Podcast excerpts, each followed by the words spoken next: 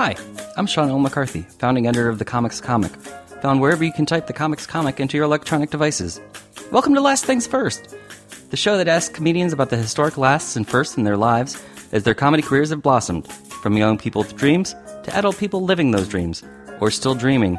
Questions both big and small are asked and answered. It's hopefully both amusing and illuminating. Alison Leiby is a writer and comedian who started her own showcase at the Upright Citizens Brigade Theater in New York City called It's a Long Story. Leiby's story is still being told. In TV, it has included late-night writing on staff for Comedy Central's The President's Show and The Opposition with Jordan Klepper, as well as The Marvelous Mrs. Maisel. She's written jokes for Triumph the Insult Comic Dog, published essays in McSweeney's, Cosmo, Marie Claire, and The New York Times, and her initial work punching up jokes for Broad City has led to a lengthy working relationship with Ilana Glazer. Leiby executive produced Glazer's Comedy Time Capsule and her Amazon Prime Video stand-up special, The Planet is Burning. Glazer is now presenting Leiby in her first off-Broadway production of Alison Leiby, Oh God, A Show About Abortion, which begins previews April 25th, 2022 at the Cherry Lane Theater in Manhattan for a limited 6-week run. Leiby sat with me to talk about how her comedy and writing career evolved from late-night TV to prestige comedy to her own very personal and politically active work.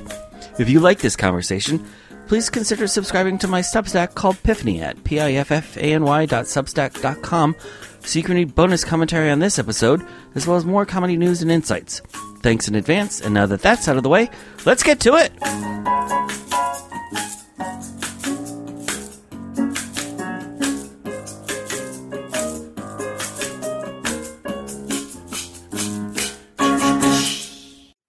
Congratulations in advance for your Cherry Lane Theater run. Thank you. That's got to be so exciting, not just for you personally, but just knowing as a comedy journalist, comedy fan, the run of people who've come through Cherry Lane in the last few years. Alex Edelman, Jacqueline Novak, Hasan Minaj. Yeah, it's such an important, like, to me, like, when I started thinking about this show, like, the goal was just to get a 6-week run at Cherry Lane. Like, that to me, like, I've already achieved everything I've wanted to with the show. I mean, obviously, I hope it continues on beyond this, but it's such a special place and is so well regarded in terms of, like, you know, the performers that do runs there. And it's just such an achievement just getting to do it. Now, I know, Oh God, an abortion show, is a long story. So let's go back to It's a Long Story. Yes. Which was your first, was that the first showcase that you hosted in the city, or had you done other things before that? That was my kind of like show that I wanted to make. I actually when I started doing comedy, the first thing I did was storytelling. I took a class at the Pit from Kevin Allison, and as a lifelong State fan of The State, not the government, but the comedy show. I like storytelling was something that I thought was really interesting. And then I kind of just went into stand up from that. And so to me, like the DNA of storytelling is very connected to stand up. And I just knew so many stand ups who were great at telling stories who like didn't ever want to waste time in their sets doing like an 8-minute story. If you only have 12 minutes. And so I made a show where I was like, people that are purely stand-ups come tell a long story and kind of work out those muscles, because like I found it to be such a valuable thing, which is funny because now I feel like it's come full circle where I'm technically doing a show that is stand-up but also a hybrid with storytelling. Right, because what was the year that you pitched UCB and started doing It's a Long Story? Oof. I mean, I don't remember. It's a long time because it ran for 6 or 7 years, and that was and I ended it a few years ago. So BC probably, before COVID. Yes, BC. Yeah, I ended it before COVID. It was not a COVID casualty, as many shows were, unfortunately. So it was going for quite a long time. It was my first like this is my thing in New York stand up, like my first real like baby, for lack of a better term, where I kind of was like, you know, it was my name, my selecting of comics. I hosted it, and I sometimes like also told stories on it, and It was a really fun. I mean, I'm very grateful that UCB let me do that. And so many of the comics that came through it were like, wow, yeah, this is really fun to just stretch out and do something like this. And I'm like, yes, more comics should, like, we know how to tell a story. We're very good at it usually. But of course, when you started that showcase, it probably wasn't even a thought in your head that one day you might be able to use that to tell a story about an unwanted pregnancy. Yeah, I mean, that hadn't happened to me yet, so I had no idea that I would ever really experience it, let alone want to talk about it on stage. But the reason I got into storytelling to begin with was I lived in New York. I was a writer of sorts and kind of circling, a variety of things around the entertainment industry, but not really figuring out what I wanted to do. And I had this near-death experience when I was 19. I had back surgery and had like a severe medical complication where I almost died, and then did an experimental surgery that saved my life. And like, while I had processed all of that in therapy, I hadn't processed it creatively yet. And I was trying to do some different things. I'd like written about it a bit, and then I tried storytelling just as kind of like a way where I was like, all right, I can tell more or less this story in 8 or 10 minutes and find some downbeats and find some funny moments. And then once I did that, I was like, oh, the funny moments are way more fun to talk about, and I just want to do stand-up. So, taking a very traumatic, or I wouldn't consider my current show about trauma, but taking a serious event and talking about it on stage is not new to me, but I am very, I find it kind of funny that was what I first started doing, and now here I am with this like huge moment, right? And it's kind of the same thing. Now, I know you've also had to deal with blood clots too, right? Yeah, that was the experimental surgery. So, I mean, you could have a whole separate hour. Not that I'm trying to pitch you the next show already, but you could have a whole separate hour just about the American healthcare system. Oh, yeah. I mean, that story certainly like deserves its own show. I certainly find it to be much more harrowing than the one I'm currently doing. So it probably takes a little bit more emotional and mental energy from me. Right. Because this story has a happy ending. Yes. A great one. I get to do the show. Right. But go back to the beginning, even before you started doing comedic storytelling in the city, what was the initial plan? You referenced circling around the industry. Were you trying to hit a bullseye somewhere, or were you just... I kind of didn't know. I went to school and studied English, and I desperately wanted to be an English professor. To me, that was like the dream, all I could ever want, because like you just like read and write and talk all day. And now I feel like that's what I do. It's true. Like I truly have that career, but with like actual money, which, academia doesn't promise. So I'd really wanted to do that. And then I applied to grad schools, and I got rejected from every grad school I applied to, which I had too lofty of goals also. Very selective, schools that have like 6 people a year get into the PhD program. Ooh. And I'm like, I could do that. And it's like, I'm just some person who had like, I was like 22. So then I moved to the city and was just kind of like, I had done some like freelance, some magazine writing, and I worked in book publishing for a while, and I worked in museums for a bit. So it was all these kind of like entertainment adjacent things, just trying to figure out like what will be fulfilling to me. I have a lifelong comedy fan. I loved watching stand up. I just didn't know who got to do it. Like I thought there was a very like, somebody from NYU points to you and says, you get to do it or something. I don't know. I didn't really understand that just anybody could start. And as long as you tried, you could kind of do it for a while. Mm-hmm. And so then when I kind of like found that world and saw, I was like, oh, this is actually the satisfying thing that I've been looking for. And I'm very glad that I was like 27 when I started doing comedy, or 26 or 27. So I had like a couple years of just like some different things that gave me some like real world perspective on the kind of things that an audience who has money to pay for tickets might be interested in. But also it makes me appreciate so much what I get to do, because I've had jobs that I haven't liked, and I like my job a lot now. But once you found comedy, how did you decide then how much to focus on your own stand up and storytelling muscles versus where you've gotten most of your gigs, which has been for TV writing? Yeah, I mean, I think I got so many of my television writing, or at least like my early television writing jobs, because I had been so focused on stand-up and kind of the humor writing that can support doing stand-up sometimes. You know, lots of just like freelance humor pieces and like getting pops online, but then also like being out there grinding every night. And I had a day job for the first like 5 years I did it, where I was like doing like data entry or something, that I truly couldn't tell you what it was now. I know I worked at USA Today briefly, but I don't know what I did there.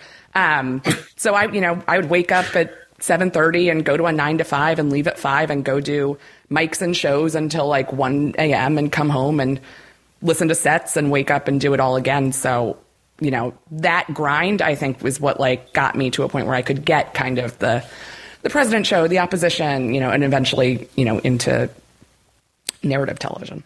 Is that also what first brought you in the same orbit with Ilana Glazer? Actually, it was stand-up. It was just stand-up. I had never met her, but I know we had crossed paths once or twice, like through the UCB world. And we were both on a show. I didn't talk to her at it. Like, I just showed up and I was like in the back, and then she went up and did her set. And she was kind of like just getting back out there into stand-up after, you know, the first 2 or 3 years of Broad City. I went up after her, and after my set, when I came back to where the comics were sitting, she wasn't there anymore. And then the next morning I had a DM from her that was like, give me your phone number. I want to talk to you about stand up and be friends. So it was kind of just like, it's the thing that like, I remember my mom when I first started doing comedy was like, you never know. Chris Rock said, you know, in an interview that they just found him. Somebody found him at a comedy club one day. They saw him do stand up and thought he was great. And look at him now. And I'm like, Mom, that is psychotic. That is not how this works. It is never going to be how this works. That is not even a real story. And then like, it is in a way how it can work, because if you're out there grinding and you're getting better and you're doing well, eventually somebody will see you doing well because you've spent years and years and hours. So when Ilana slipped into your DMs, how did that feel?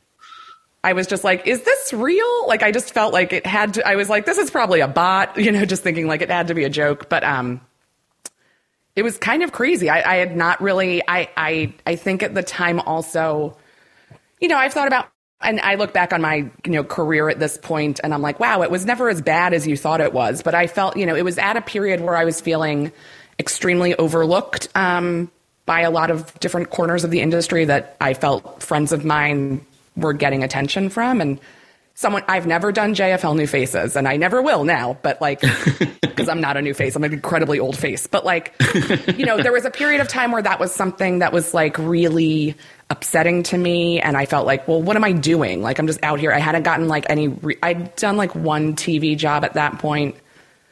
And I was like, what am I doing? And I you know, met on every, like a bunch of late night shows for writing jobs. And none of them hired me. And I was like about to move to LA when it was like 2 weeks before, or maybe not 2 weeks, maybe it was like a month or two before I was like, my apartment building had gone up for sale where I was renting. And they were like, get out. And I was like, I don't know. Do I just move to LA and try and start over? Like, I feel like I'm hitting my ceiling in this city. And then like in comes this like DM from like the comedy darling of New York at the time being like, hey, you're really great at this. And I want to talk to you about that and like figure out a way to work together and know you more. And it was like this, even though I did then move to LA for a year, I came back like every 6 weeks, like a psychopath, because I just can't be away from New York. But it was kind of this like boost of like, okay, like maybe this, the validation that you want is not going to come from the institutions that you expect, but it doesn't mean you're not successful and doing well and making something meaningful.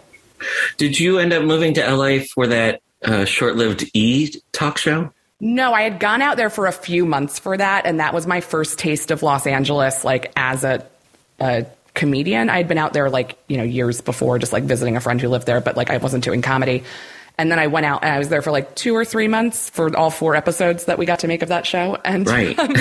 And then I came back, and then I was here for like about a year. And then that's when I moved. Okay. I did the like very stupid, but I guess you have to like move without a plan. And then like, surprise, like nothing worked. And the next job I got was in New York. And I was like, well, sometimes you have to live in LA to get a job in New York. Well, because, you know, you had 4 episodes. That show was called We Have Issues, yes, which starred Annie Letterman and Julian McCullough, yes, debating the hot topics, like The View, but for young people. Whatever was happening in pop culture at the time, which you, like, a gun to my head, I could not answer you one single story we talked about on that show, because it feels like another era. How did that experience, were you able to brush off that experience? Because at the time, it must have felt like, oh, you know, I'm going to LA, I'm working on this TV show, everybody watches it, and then it just completely implodes. Yeah, it was. I knew at the top, like before I even went, that it was like, we're trying out 4 episodes and hoping that it gets more. So, like, there was kind of a built-in, like, this is probably only going to be 4 episodes. Okay, yeah, they were promising more than the 4. Okay. Yeah, but there was, like, because it was, like, they were doing, like, I think Michael Costa had a 4-episode show at that time. It was when they had canceled The Soup and were like, wait, now what? And they tried a couple things, and then they landed on It's Just Kardashians Forever now. But it was, like, kind of nice that I knew that, and it wasn't like the devastating blow of a show getting canceled, which I've now experienced multiple times in the Comedy Central 11:30 p.m. slot. Specifically, that time slot is one that is just primed for absolute disappointment.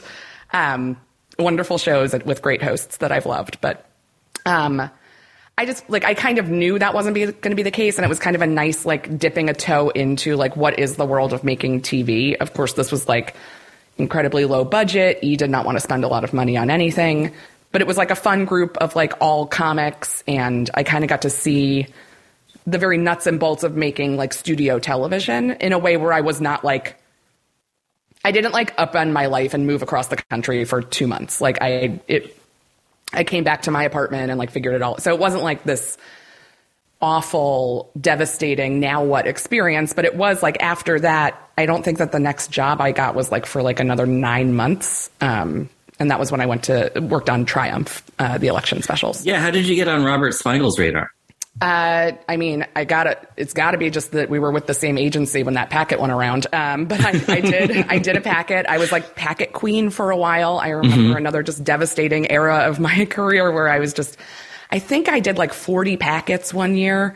It just felt like I was doing one every week for a different show, and I got none of those jobs. But I had done a packet for Triumph, and it was just like I had such a fun time writing it, and it was so easy when I was doing it. Like it just kind of like, I was like, oh, I know this voice because like I know this character, and boy, is it easier to write for a puppet dog than it is for a human man.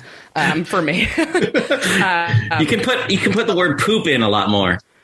Yeah, it's like he's dirty and funny and like mean, and like you can be mean in a way that human beings on camera never get to be, and like for some reason with like Triumph you can. But I did this packet, and Smigel loved it, and he was like, "Do you mind if I use some of these jokes at the Kennedy Center?" Like maybe it was like the roast of James Carville or something. And I was like, yeah, sure. And now looking back, I'm like, I probably should have gotten paid for that in some way.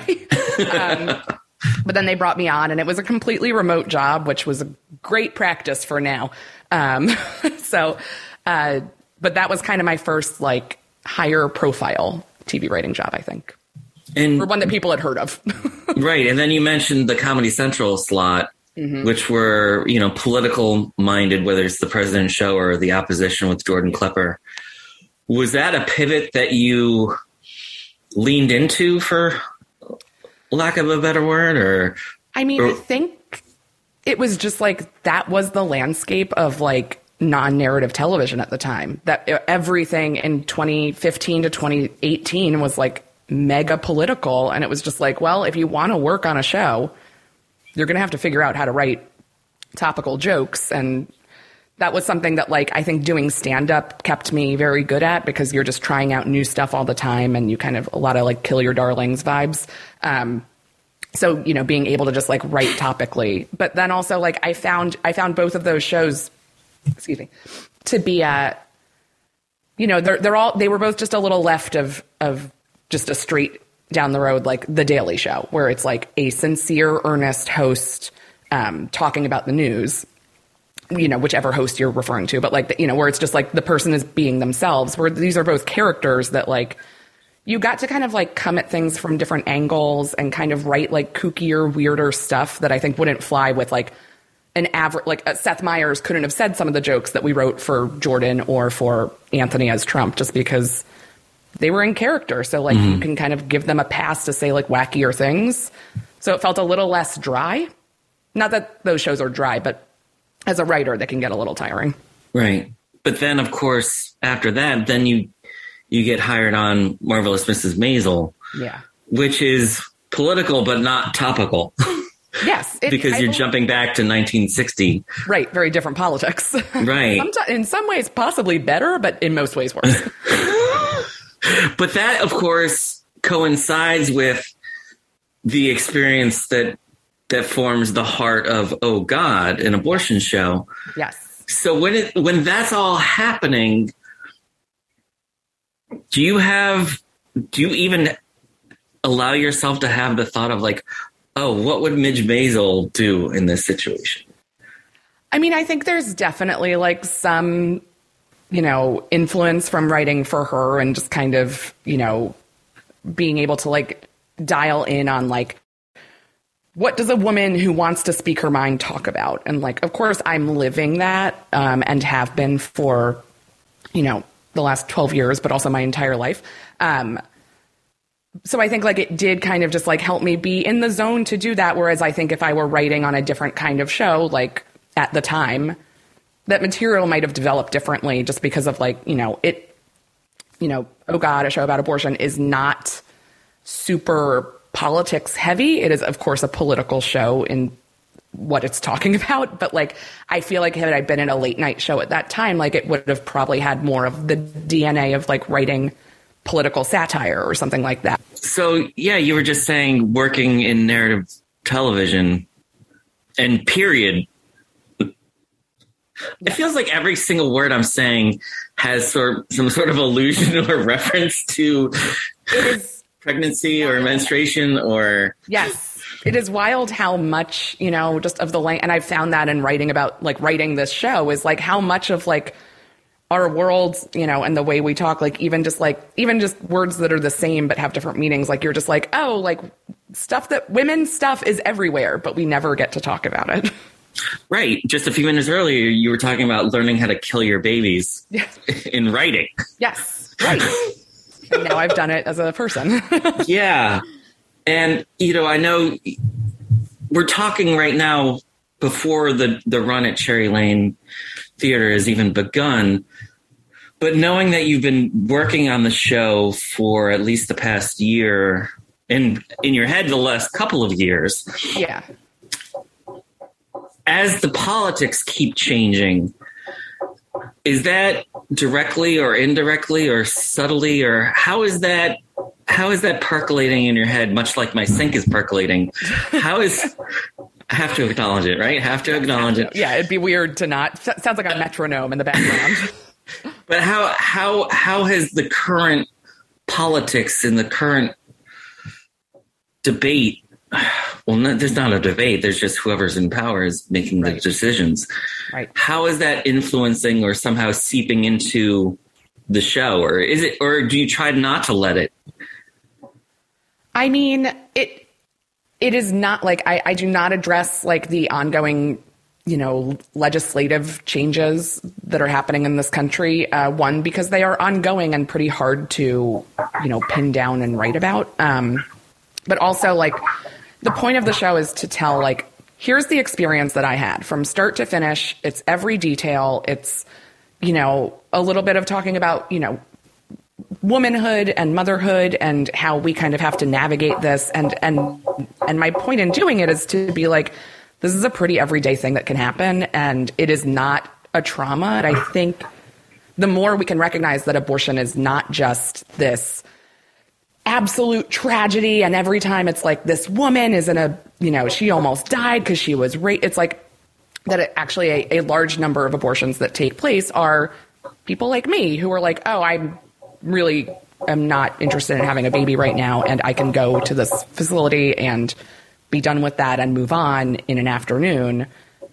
I think if people really understood that that's what it is and that it's not always like trauma porn, that maybe the power that the people who hate abortion seem to have over it can be released a little bit. I think those people who kind of live in the middle of like, it sounds bad, but also, I don't know, women or people, you know, I think there's a lot of people who have trouble navigating, you know, how they feel about it, because I understand that it is an incredibly prickly issue, but, you know, to present it as humane and normal feels like the most political thing I can do.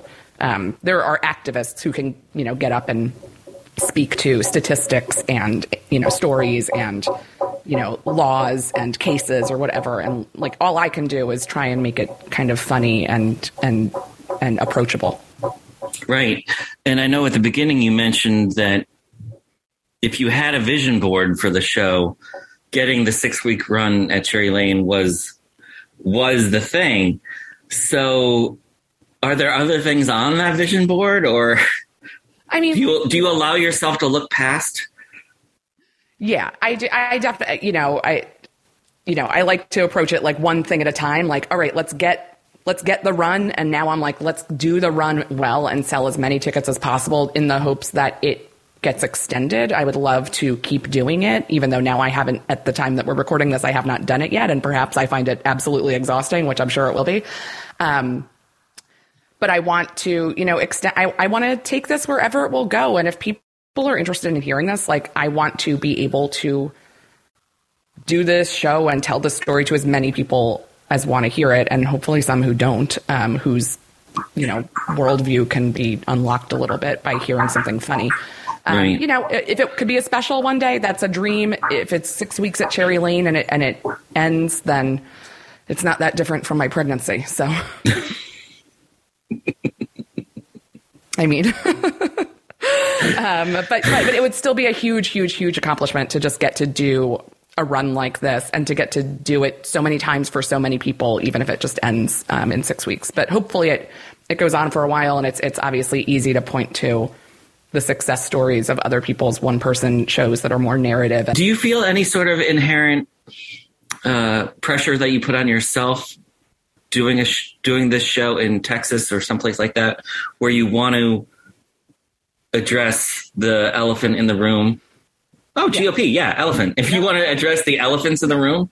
A lot of puns to make. Right?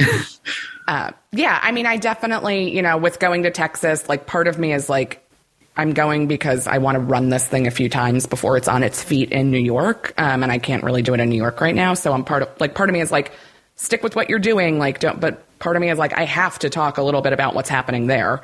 So I'm working on some jokes just for the top, just to acknowledge that I'm in the place where people are getting arrested for having miscarriages. And, you know, I think that that's what sucks, is that, like, I don't want people to put, like, the whole of abortion on me. I am just telling my story as a straight, white, cis, rich, white woman in, like, a blue state. And it's like, yeah, my story is obviously the best case scenario, but, like, I want to be able to find ways to platform and allow other people to tell their stories that might not be as, like, contained and jokey as mine. But that's also not my job. My job is to just be funny with my story, because that's all I can really tell.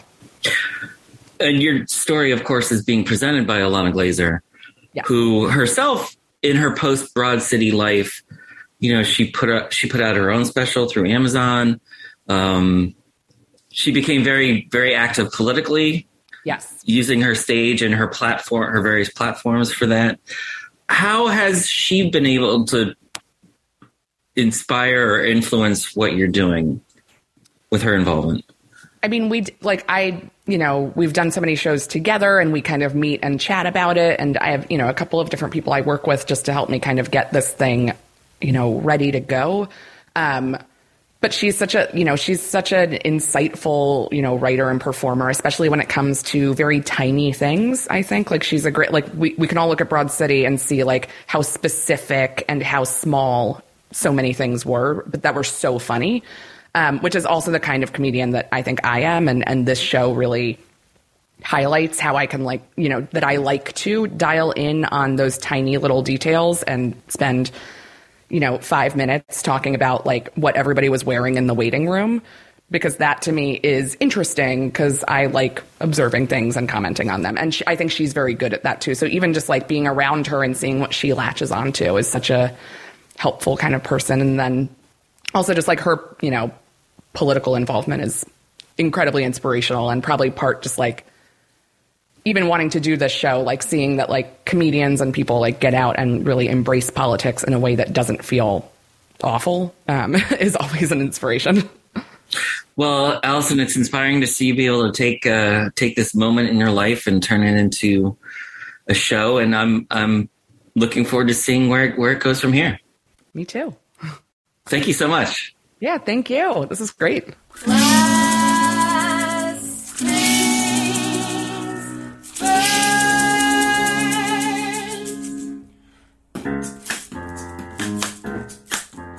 This episode of The Comics Comic Presents Last Things First was post-produced by Alex Brazell at Showbiz Studios. Theme music was by Camille Harris and Shockwave, logo by Giggle Chick.